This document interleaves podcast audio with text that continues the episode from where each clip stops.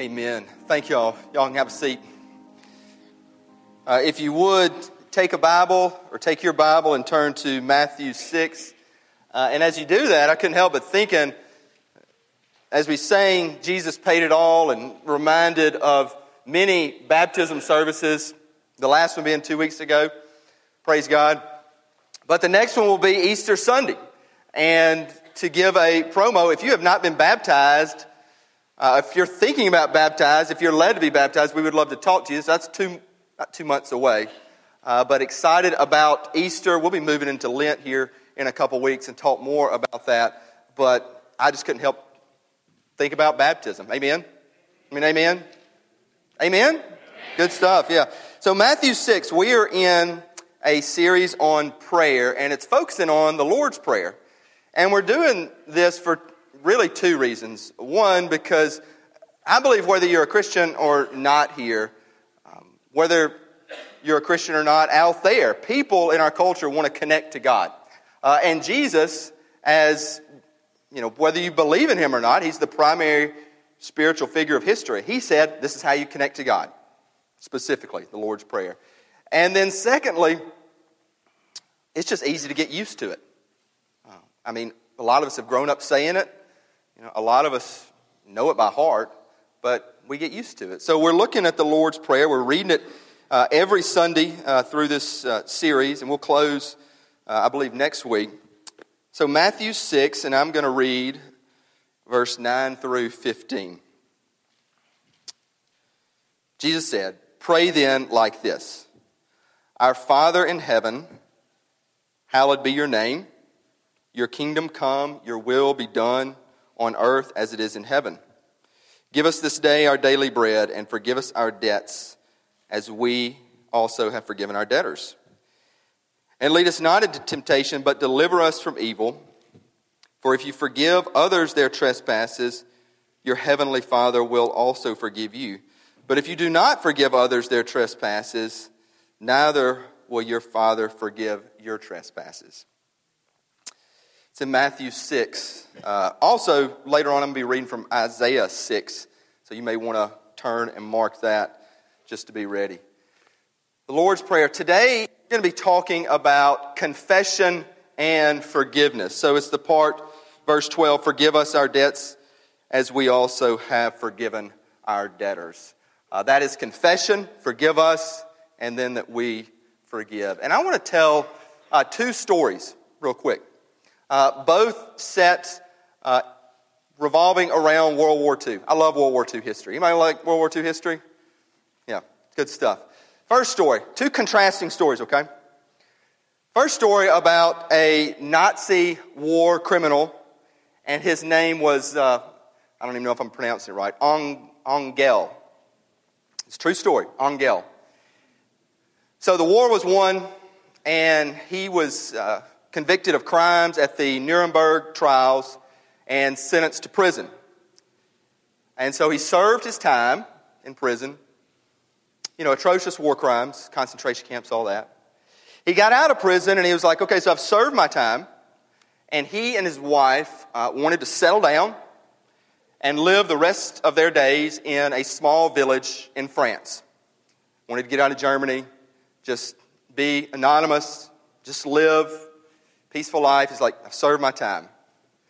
Well, you know how small towns go. People talk. It was uncovered who he was, what he'd done. And so soon thereafter that they moved there and been settled, a, uh, a mob formed.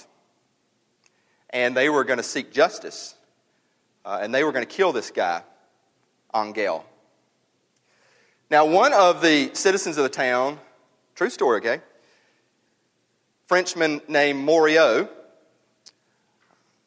He was involved in all this and in the meetings, and he was convicted to maybe help him escape, but to, to not kill him. So he went to the guy's home and said, Look, we know what you've done. There is a mob coming tonight, and they're going to kill you. Um, and so they began to talk, and Engel confessed what he'd done and talked to him. And, and slowly, Morio's heart uh, kind of began to melt towards him. You know, like he was a human being. You know, he deserved to live out, he didn't deserve to die, he'd served time. And so, look, I'll help you escape. You can, you can get away. And he said, Okay, I'll, I'll go with you, but I just need to know one thing. And he said, Do you, to the Frenchman, will you forgive me? And even after listening to his story, even of considering him as a human being, he said, I still can't forgive you for what you've done. And then he said, Well, if you can't forgive me, then I can't go with you. And so he stayed at his home, and the mob came that night and killed him. Contrasting story? A, uh, a lady, a Christian, her name's Corrie ten Boom. Anybody ever heard of her? If you have, raise your hand. Few? Okay, good, good. Corrie ten Boom. She wrote a wonderful memoir called The Hiding Place. Highly recommend it. She was Dutch, and her family was Christian, and they hid Jews during World War II. Uh, and then they were caught, and so they were sent to a concentration camp as well as Christians for hiding Jews. Corrie ten Boom survived the concentration camp. Uh, several of her family members did not. And she tells a story about uh, a guard that she would see like every day in the concentration camp and would walk by and would mock them. I mean, look, you can imagine the things uh, that were said uh, uh mocking, hateful, you know, making fun of looks, appearance, bodies, as a if all this bad stuff. And she survived. The Allies uh, rescued the camp. She lived on. She lived to be an old lady, wrote this book. But after she published the book, uh, churches began to want her to speak. And she first said she'd never go back to Germany again, but some churches in Germany wanted her to speak. She went to Germany, she spoke at these churches. And, and one night, she was speaking to a congregation about forgiveness, and she saw that man, that guard, in the congregation. Mean, she saw him like, like I see you. I mean, I can see your faces. She recognized him. You know, and she recounts, like, oh my goodness, like, you know, what am I going to, I hate this man. I hate him. The things he said. I mean, those memories not just stay, but stain. After, the, after she talked, the guard, the former guard, came up to her. And he said something like, and I'm probably not getting the words right, but paraphrasing, you know, you know, dear sister, you know, I've become a Christian how good it is now that we can have true fellowship in Christ. And, you know, he extended his hand or, you know, made like he wanted to hug her. And she, she thought, you know, in that brief moment, like, I can't, can't embrace this man. Finally, she said the only way she could embrace him was to see themselves as, two sinners saved by Christ, embracing one another. And she did embrace him. And she said she forgave him. The stain's still there, okay? She forgave him. And only by the power of Christ, as two sinners in need of God's grace, in need of forgiveness, could that forgiveness happen. Two contrasting stories. Uh, which one would you fall into? We want to say the second, the latter. That's tough.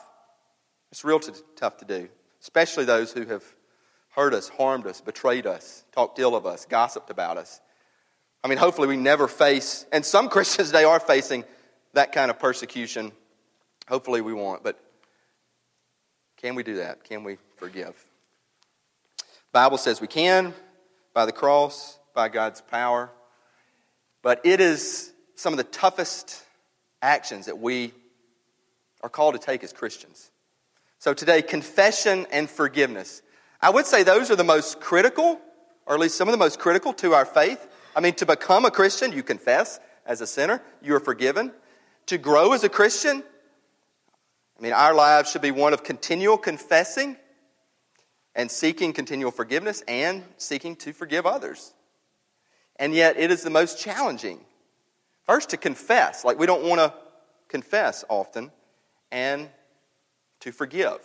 So I want to I want to try to be real simple and fairly quick. And just two questions to try to answer. What is confession and what is forgiveness? What is confession? What is forgiveness for us? So so first confession, okay? Confession. And if you take notes, I'd love for you to write this down. Uh, I'm going to try to really simplify it as much as possible. I, I just think this is so key, and so many of us do not do it. Confession. What is confession? Three things. First, own the sin. Own the sin. Own it. Here's what I mean. Often we minimize it. We justify it. And I'm talking about our sin. I'm not talking about another brother and sister's sin. Own our sin. We minimize. That's not that bad. I mean, you know, I mean, porn, yeah, but at least it's not adultery. You know, like for real with another person. Minimize it. We justify it. They hit me, so I'll hit back. We blame others. Own our sin. Like, how do I do that? Well, you can start by saying, I am a sinner. And I, will say this I am a sinner. I have sinned against a holy, perfect God and Jesus is a Savior for sinners. I mean, it can be that, it is that simple. I'm a sinner. I've sinned against a holy, perfect God, and Jesus is a Savior for sinners. Own our sin. See, we live in, um, we want to live in the, don't take this the wrong way, we want to live in the, uh, in the, in the butt world, okay? Like we, we say our butts, okay? You know, but, B U T, but. Like, uh, God, I confess, you know, I got this issue with anger. Forgive me for anger, but, but, but they wronged me. God, I confess, I mean, I need people's approval so much. But that's how I was raised. God, I confess, forgive me of my deal with lust but you created me with strong desires. God, forgive me for being so critical of others, but you gave me the gift of discernment. I mean, I can see it. I mean, I mean we live in the world of, say, the world of buts in our confession. Own the sin, just own it. I mean, you can think up other issues that you deal with. Take out that. Confession is not explaining, confession is taking responsibility for the sin. Own the sin. Second, focus on God. Own your own sin, focus on God. See, often, you're like, thought I am focused on God. Well, see, I think often we focus on ourselves. Like we, we get all caught up in self pity, and uh, or we focus on somebody else. We'll blame others We'll have guilt. And it's interesting, people, I'll see people confess and they're forgiven and just keep the guilt. I'll, I'll talk about that in a minute, but focus on God. I want to give two, again, two contrasting examples, illustration. Uh, this is Isaiah 6. If, you, are not there, go to Isaiah 6. Before then, though, I want to talk about Mark Twain. Anybody know who Mark Twain is? No, not many. Mark Twain, you know, Huckleberry Finn, Tom Sawyer. Anybody read it? Read Cliff Notes? Yeah. Students? Little secret, okay? Mark Twain was one of my boyhood heroes, okay? And not like as a writer, but just like what he wrote about. Like I grew up and up in North Mississippi, we had a, a big creek behind our house. It's not on our parents' land. I mean, we just, you know, walk and roam, and there's this creek, and my brother and I would pretend it was the Mississippi River, and I'd see these movies, you know, about you know, fishing the Mississippi River and Tom Sawyer and Huck Finn. I love Mark Twain. I mean, I just wanted to, you know, just live that life. Still do. Still think Huckleberry Finn's a great book. As I've grown up, and you may not know this, I mean, he's a great American author. Uh, he grew into a bitter atheist. A bitter atheist. And part of his struggle was um, the deal of forgiveness. And he thought a lot of preachers were hypocrites. Um, Thought a lot of Christians were hypocrites. And he said, and I'm not going to quote him right, but something like this. He's like, God put such a weight on us by placing this Bible. It's like he places it on our chest and says, Live up to this Bible, and only then will I forgive you. And he said something like, What right does God have to judge me? Now, so hear that, and again, he moved from exploring faith to becoming a bitter atheist, angry at God. And he said, You know, I can never live up to that. And he looked at Christianity as rules. Maybe that's how he heard it from preachers or teachers, I don't know. But he said, How dare there be a God who, who judges us? And he said, I want forgiveness, but how could he ever forgive? And I think he's wrapped up in self pity and really focused on himself. Contrast that to Isaiah. Isaiah 6. This is a, this is a famous passage I'm going to read. I'll read verse 1 through 8, where Isaiah sees God, sees the living Lord. Not fully hidden, but because then he would die, but Listen to this Isaiah 6, starting with verse 1. In the year that King Uzziah died, I saw the Lord sitting upon a throne, high and lifted up, and the train of his robe filled the temple. I mean, this is, if you, if you don't, if you're not aware of this passage, this is one of, this is a famous passage about seeing a glimpse of God and, and the heavens. Verse 2 Above him stood the seraphim. Each had six wings. And we can't understand this. We're not supposed to understand this, but these are, these are heavenly, godly images. With two, he covered his face, and with two, he covered his feet, and with two, he flew. And one called to another and said, Holy, holy, holy is the Lord of hosts. The whole earth is full of his glory. And the foundations of the threshold shook at the voice of him who called, and the house was filled with smoke. And I said, This is Isaiah speaking, Woe is me, for I am lost, for I am a man of, of unclean lips, and I dwell in the midst of a people of unclean lips. For my eyes have seen the King, the Lord of hosts. Then one of the seraphim flew to me, having in his hand a burning coal that he had taken with tongs from the altar. And he touched my mouth and said, Behold, this has touched your lips. Your guilt is taken away, and your sin atoned for. And I heard the voice of the Lord saying, Whom shall I send, and who will go for us? Then I said, Here I, I am, send me. You look at this. Isaiah confesses. He says, Woe is me, for I am lost. I am a man of unclean lips. He focuses on God. He says, My sin is against a holy, perfect, powerful God. Now, I don't believe any of us have had visions of seraphims. And I mean, that's a real deal in the Bible. But I do think our focus should not be on ourselves. It should be that I have sinned against God. Okay? Own our sin. Focus on God. And last, about confession, rely on grace. Rely on grace. Isaiah, we see, verse 7, he says, your guilt is taken away, your sin is atoned for. God's grace. Rely on grace. This is real quick. When we confess, we should gamble on grace. How many gamblers we got out there? You don't have to raise your hand. Anyway, I'm not a gambling man, but you know what gambling is. Gamble on grace. See, anytime you confess to another brother or sister, Christian or, or a person, not a Christian, you're gambling they will forgive you. Your confession is a risk. They don't have to.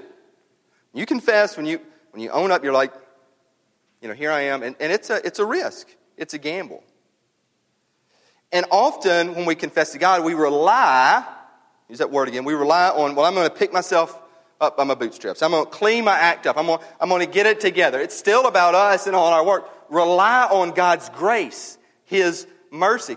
A lot of us hardworking, you know, red blooded Americans and can do. We, we really, guilty as charged here, we really don't get grace. I mean, I want to get it done. I'll do, plan, organize, you know. So I confess, I'm going to change. I'm going to change. That's not relying on grace. It's not resting in His grace. If we know the Bible, God, we just saw here, gives grace. Own our sin, focus on God, rest in His grace. Now let's get to the good news forgiveness. Good news for us. Not only in our forgiveness, but that we can forgive others. What is forgiveness? Remember, two questions. What is confession? Now, what is forgiveness?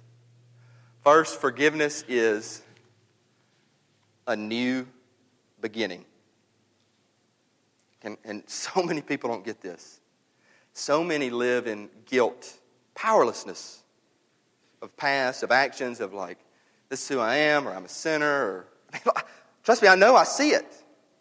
Again, I want to, Isaiah says, you know, they took a, a burning coal that he'd taken from tongs from the altar. He touched Isaiah's mouth and says, Your guilt is taken away, your sin atoned for. It's a new start in forgiveness when you come to the Lord, confessing. There's a new beginning. You have a new beginning today. I, I'm, I mourn, I grieve, because I know, brothers and sisters, walk out of this church every Sunday and they're not starting a new beginning. I mean, they may have a powerful experience, but, but I know the, the pressures of, you know, keeping up with the Joneses or the, the social pressures or the worries and the burdens. And man, I, I mean, I grieve that new beginnings aren't really, you know, they don't stick. I mean, they do sometimes, but I just know, I know, I know human sin. I know the power of Satan, and I know the power of Jesus stronger, but it's like sometimes I want to shake, you know, shake us. Shake me. Wake up. Wake up. A new beginning. Your sin is atoned for. You're free. You have joy. I didn't say it, this says it. Second, a new beginning, a release. I love that word release, man. Just let go. Man, release. Let go. I know we got some chill brothers here. Who likes to just really chill? You know what I'm saying? Chris is looking down. I just, I always think of him raise it. I know, you know, I'm just reading my Bible, bro. I just say, I just think of chill, man. Love Chris. Release. Here's what I mean. What if you're released from the fear of others' approval? Oh, yeah. Hallelujah. Amen. You're like, where's it say that in the Bible? Well, look at Isaiah. Stay here. You know, he says, Woe in me, for I am lost, verse 5. Man of unclean lips. I dwell in the midst of a people of unclean lips. But then, he's touched. This is why I read verse 8.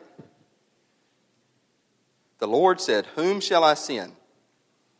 Who will go for us? And then Isaiah said, Here I am. Send me. You catch that? The shift in Isaiah? He said, Man, it is, I am released. I'm ready to go. These people of unclean lips, these people of gossip, these people of backstabbing, these people who, you know, want to want to try to justify their own, own lives in comparison with others. Man, I'm ready to go. I love them. The release is, this is the key point. The release is that you can go and love and serve others with no strings attached. Because you know God's forgiveness. You've been released. I love Brother Jay Field, and he was talking about how we were praying for him. I've seen that happen, and, and look, we're all broken. We're all taking steps. Amen, bro? Amen. Amen. But I mean, he's, he's experienced some release. We all have. Want it more. There's a release, and then Last thing, and I'm going to tell a brief story.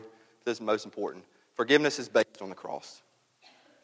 It's based on the cross. It's the gospel. I mean, there's a reason we have our version of old rugged cross front and center underneath Jesus.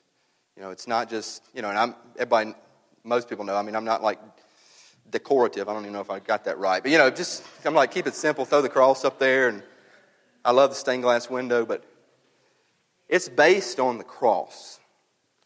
Uh, again, Isaiah The coal, okay, the coal, look, the burning coal came from the altar. The altar was where the animals were sacrificed, the sacrificial lamb. Now, a burning coal doesn't have much power. Right? Here, the whole Bible points to Jesus. The whole Bible points to the cross. So right here he's pointing to what would come for us. The greatest sacrifice. Behold the Lamb of God, John the Baptist said, who takes away the sin of the world. Romans 8 1. If you're in Jesus Christ, there is no condemnation. The Lamb of God, whose body was broken, whose blood was shed, as you'll hear said in just a moment when we take communion. End with a quick story. True story. And I, will be honest, I don't know how this happened, but it, well, you'll just hear it. But it's true. Uh, some campers in Georgia, about 20 or 30 years ago, uh, were caught as a wildfire was coming, forest fire, campers in the midst, spreading fast. What do they do? They had some matches, okay? And they took the matches and, and they burned out a broad space. They knew they couldn't outrun it. And they burned out this space. And they stepped into the burned out space and were saved by being in the burned out space. Why? Because fire can't burn what has already been burned. Okay? True story. why, are you, why are you saying that? The cross is yours and mine. It's our burned out space. You see, the fires of the world will come, but Jesus on the cross is our burned out space, protecting us. Actually, you know, the gospel is, I mean, the, the wrath of God, the fire of God. Kind of got to get this too. Again, Jesus is that burned out space Jesus took. He took it for us. Took God's wrath. He was the sacrificial lamb. He is our atonement. He was the propitiation, big word there, for our sins so that we can be at peace with God. And when we know that, we can be at peace with one another. And it's always a gamble for others, and we can reach out in forgiveness and they may not receive it. But we can rest in that God, because of the cross, has forgiven us. Two questions. And I know what some of your answers will be. I mean, do you really know the real joy of, of release, of, of chill, of I'm forgiven, I'm, I'm good. It's a new beginning. It's a new start. There's joy in that. There's, do you know that? Do you know the freedom in that? The freedom to, to love and serve others with no strings attached. Not because of a self effort or some positive thinking plan, but because you're living in that burned out space. You're protected. If not, I invite you today. We're going to take communion, and it's all about the cross body broken, blood shed. Step into the burned out space. Live in freedom and joy. These are, these are real things. And yes, you, you may walk out of here and you're going to have the same job and same relationships, but it starts it starts in your heart. Then you can go out to the body of a church, to the world. I want you to I do want to shake. I want, I want to shake you. I want you to know that freedom and that joy. Step into the burned out space. Let's pray together. Heavenly Father, thank you for doing what none of us could do. And I pray we would rest in the release that you have given in the cross, by the cross, so that we don't have to live in fear, whether that's fear of someone trying to harm us or fear of not living up to you or our parents or a spouse or a child or a group of friends, but we would rest in your forgiveness, which will give us the power to freely forgive others. May we come to you now and confess. Confess that we have sinned. Let us own our sin. Focus on you and, and rest in your grace. In your name we pray. Amen.